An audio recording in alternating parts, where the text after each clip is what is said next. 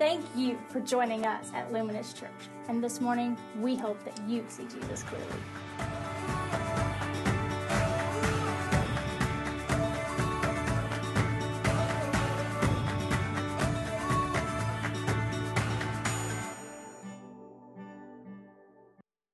It's incredible.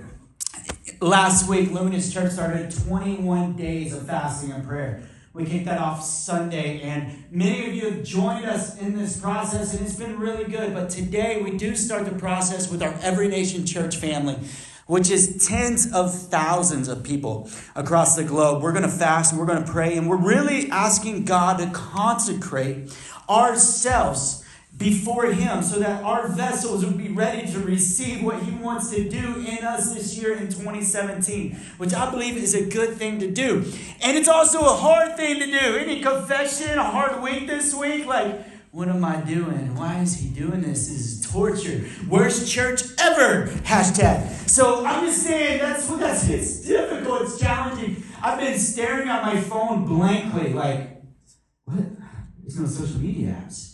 What do I do with my life? I have no idea what I do. What do I do? I've been like reading the news, which I probably should delete that too, because I'm just trying to fill up time. And, and the point of it is, is use your time to be in God's presence. Use your time to get before God. Use that time, that extra time, to really seek Him for what He wants to do in you and through you and what He's highlighting. And so it's challenging. It's challenging when your wife didn't decide to fast food, but you did like y'all should decide together. I'm, I'm, just FYI because when I come home and there's baked potatoes and they smell delicious, I'm like, the glory cloud is in there.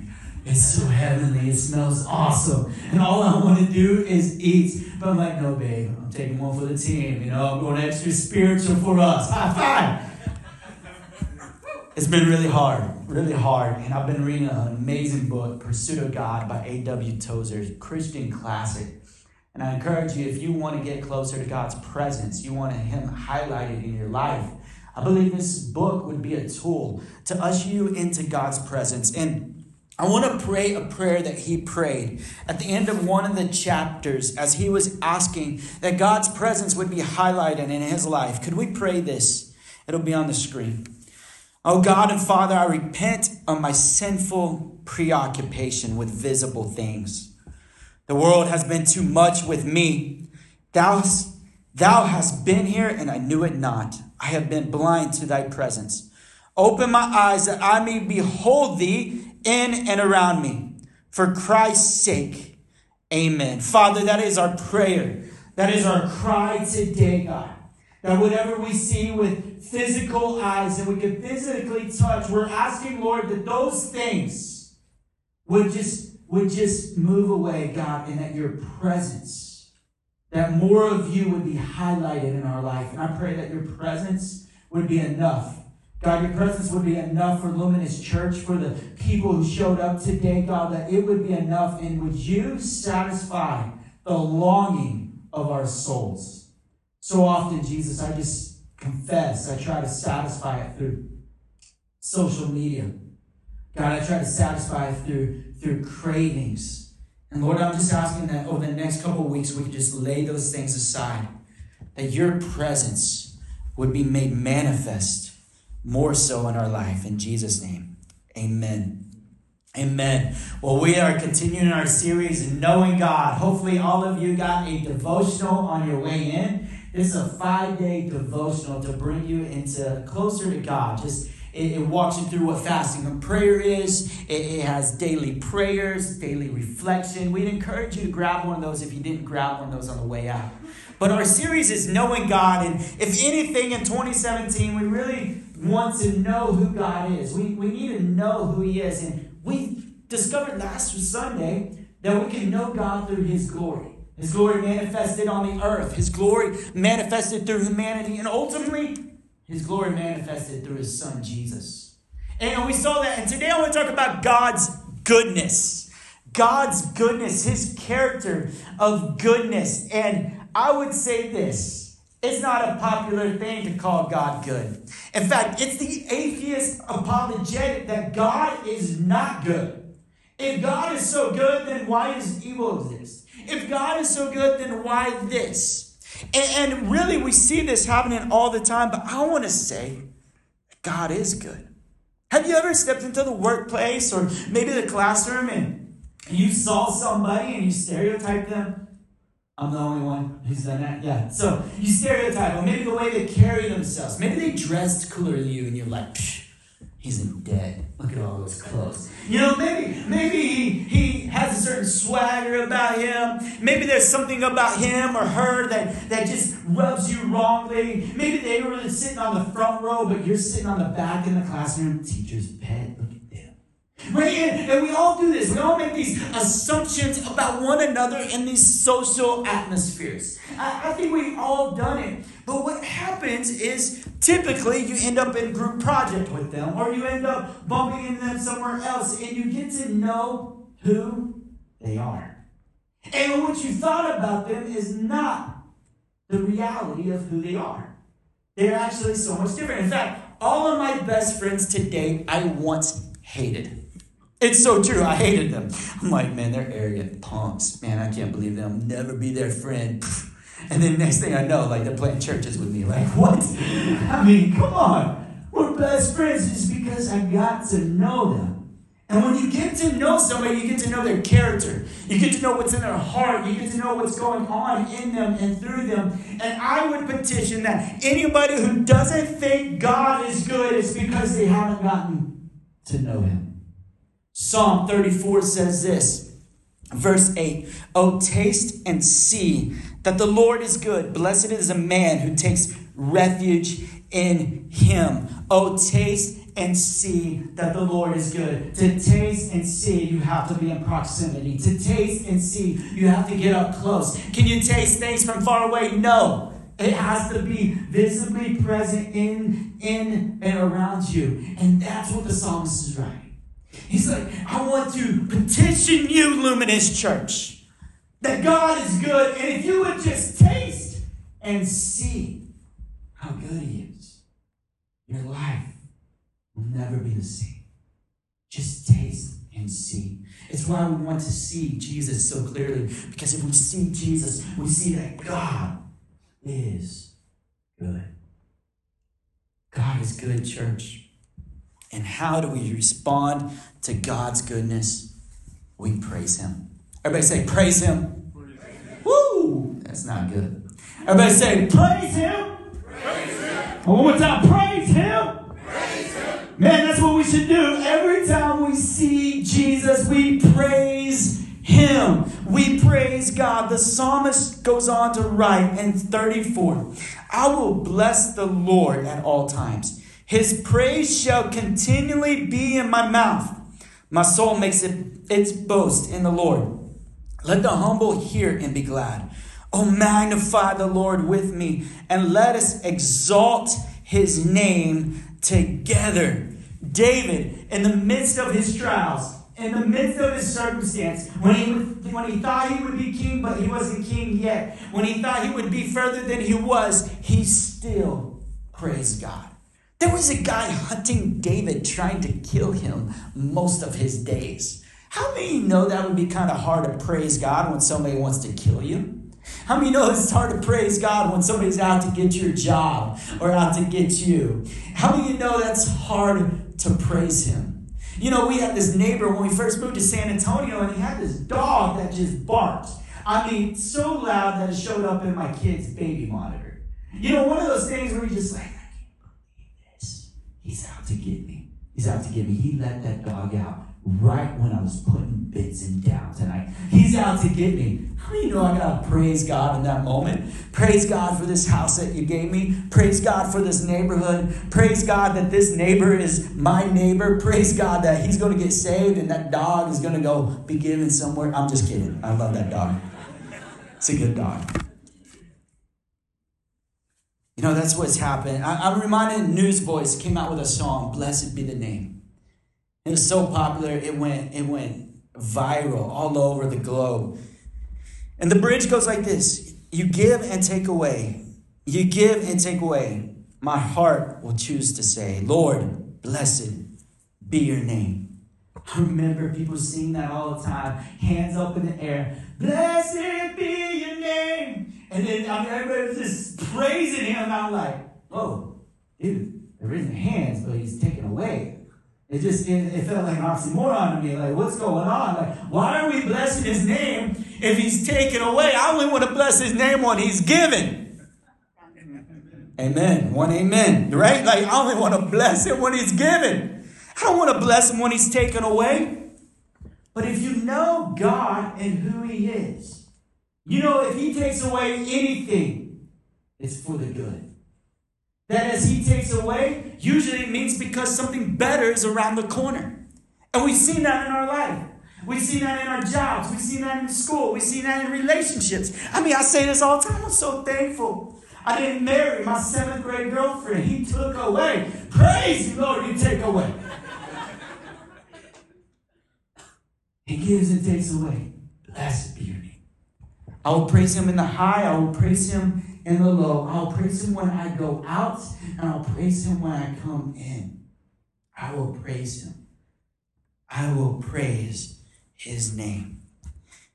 That's what we do when we respond to God's goodness. And if we're going to know God's goodness, we have to seek the Lord. Seek the Lord. Psalm 34, 4 and 10. I sought the Lord, and he answered me and delivered me from all my fears. The young lions suffer want and hunger, but those who seek the Lord lack no good thing. How many know that when you're seeking God, it's amazing. What a promise that you won't lack any good thing. And I know some of us in this week of fasting, we're like, man, I'm lacking. Lacking sugar. I'm lacking Snapchat. I'm just lacking everything. I'm lacking good conversations because now I have awkward conversations because I don't know how to have a conversation because I never have them. But you will lack no good thing. I remember being a senior in high school and I wanted to finish early. It was about halfway through my senior year, so I went to an alternative school. Went to this alternative school with all the druggies, with everybody who dropped out of school. It was kind of cool, you know, like I got to know, you know, different culture. It was really good for me. All of a sudden I was popular. It was awesome. Went there, and I went there for a total of three weeks because I finished school that quickly. And it was amazing. Took three months off, really did nothing. It was incredible. Just went to movies all day and stuff like that. And, and somewhere along this semester, I got a phone call from the school, and what they had not known is all my friends had already applied to college. They already got their acceptance letters. Um, my friend was valedictorian of our high school, so he had a full ride. It was awesome. And I was like, man, I really have no idea how I'm going to pay for college. You know, how am I going to do this? where is this provision going to come from? What am I going to do? And, and I don't know what it was, but it was a season where I was seeking God. And I do remember this is I got this phone call from the school and they said, hey, you are the only one who took the SAT at our school. And we have this scholarship for somebody who took the SAT. If you would just fill this out and you'll get a full ride to school. what? just out of the blue, provision. Out of the blue, I knew that God was for me. Out of the blue, I knew that God was opening doors. And that's what happened. It wasn't as though I was seeking the door, I was seeking the Lord. And as I sought the Lord, the door opened and it provided for my college. And, in essence, it provided for me to stay in Midland and, and start volunteering as, as a youth intern and really launched, really launched my life into ministry. God's amazing when you seek Him. He is good and He shows up. He shows up. We also know that in God's goodness, oftentimes we question if He's really good. And what I think we oftentimes do when we ask that question, I mean, really good God, we're asking, are you trustworthy? How are you trustworthy? Can I trust you? If I give all my life, all my devotion to you, are you worthy of trust? And I found this to be true. And more and more I counsel people and, and bring do pastoral counseling. What I find more and more is that really every sin issue that I find is a trust issue. You just quit trusting God. Because you quit trusting God, you start reaching out, trying to obtain things in your own strength and your own effort, which often can lead to sin. Adam and Eve in the garden. What did they do? They had everything perfect. It was lined up. I mean, he had the perfect wife for life, man. His wife, he was there. It was awesome. It was so great. And all they had to do was just obey one thing, not eat of this tree of knowledge of good and evil. But a serpent spoke to him. And they broke trust. Well, maybe God is holding out on us. Maybe I can't trust what he said. So they stepped out in their own effort and their own flesh. Moses, we see this as he's leading millions of people out of Egypt. And as he's leading them out of Egypt into the promised land, he's going. And, and for 40 years, he's seeing the face of God. He's knowing God's voice. He's knowing God intimately. He knows everything about God. And there's a moment that happens in Numbers chapter 20. Numbers chapter 20, I, I would say that Moses is like the man. We all looking at him. He's awesome. He's so great. He knows God so well. But we see this in verse 2. Now there was no water, for the community and the people gathered in opposition to Moses and Aaron. They quarreled with Moses and said, If only we had died when our brothers fell dead before the Lord. Why did you bring the Lord's community into the wilderness, that we and our livestock should die here? Why did you bring us up out of Egypt to this terrible place? It has no grain or figs, grapevines, or pomegranates, and there is no water to drink. Moses and Aaron went from the assembly to the entrance to the tent of meeting and fell face down, and the glory of the Lord appeared to them. The Lord said to Moses, Take the staff, and you and your brother Aaron gather the assembly together, speak to that rock before their eyes, and it will pour out its water. You will bring water out of the rock for the community so that they and their livestock can drink. So Moses took the staff from the Lord's presence just as he commanded. He and Aaron gathered the assembly together in front of the rock, and Moses said to them, Listen, you rebels, must we bring your, you water out of this rock? Then Moses raised his arm and struck the rock twice with his staff. Water gushed out, and the community and their livestock drank. But the Lord said to Moses and Aaron, Because you did not trust in me enough, to honor me as holy in the sight of the Israelites, you will not bring this community in the land I give them. Moses, amazing, close to perfect, has this moment, striking a rock in frustration, robbing God's glory, going out in his own effort, not trusting the Lord. And as we step out in 2017, my question is will we trust God? Will we trust Him for all that He is and all that He's going to do and all that He says? Will we trust His goodness? He is trustworthy.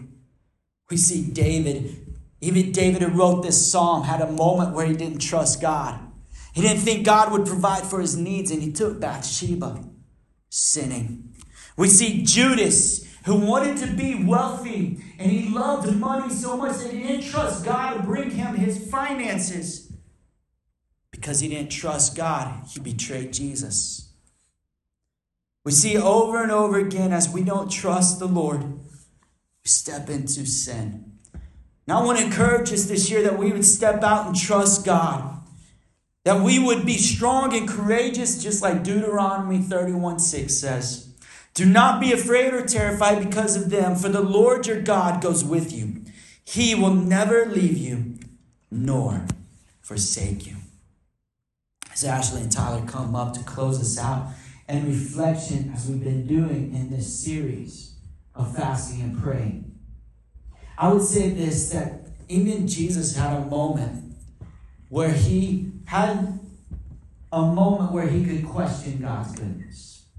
You see, it was in his last days in the Garden of Gethsemane when he was sitting there and he was praying. He had this moment where his disciples fell asleep. Surely, God, surely I poured into these men. Surely they could stay awake. Surely they would be with me. Surely they would be here. And as he goes back and prays, he asks, Lord, if there's any other way, let this cup be taken away. And what do we know?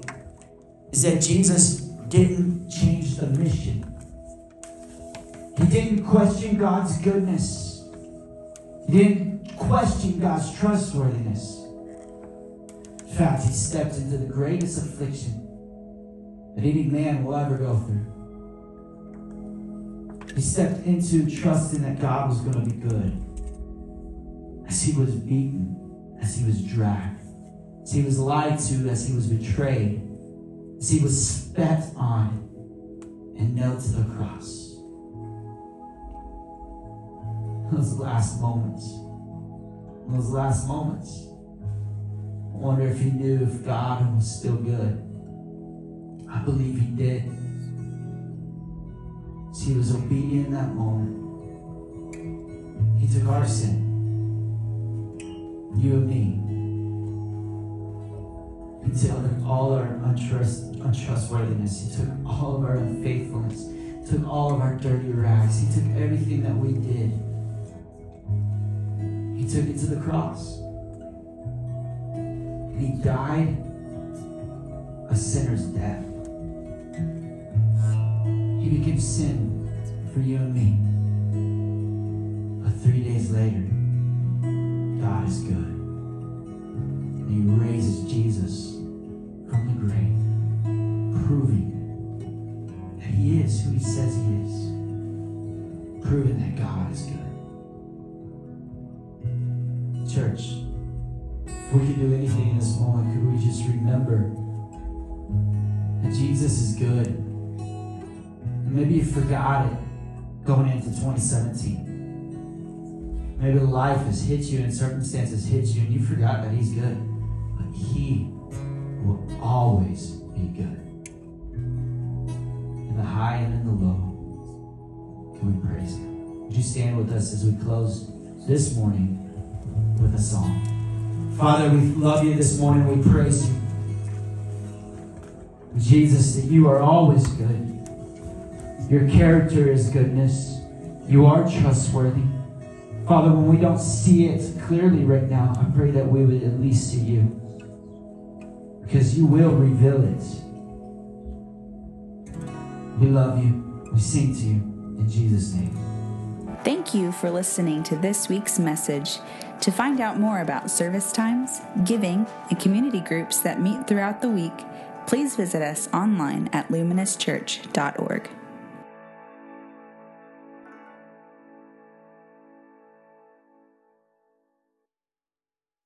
Thank you for listening to this week's message.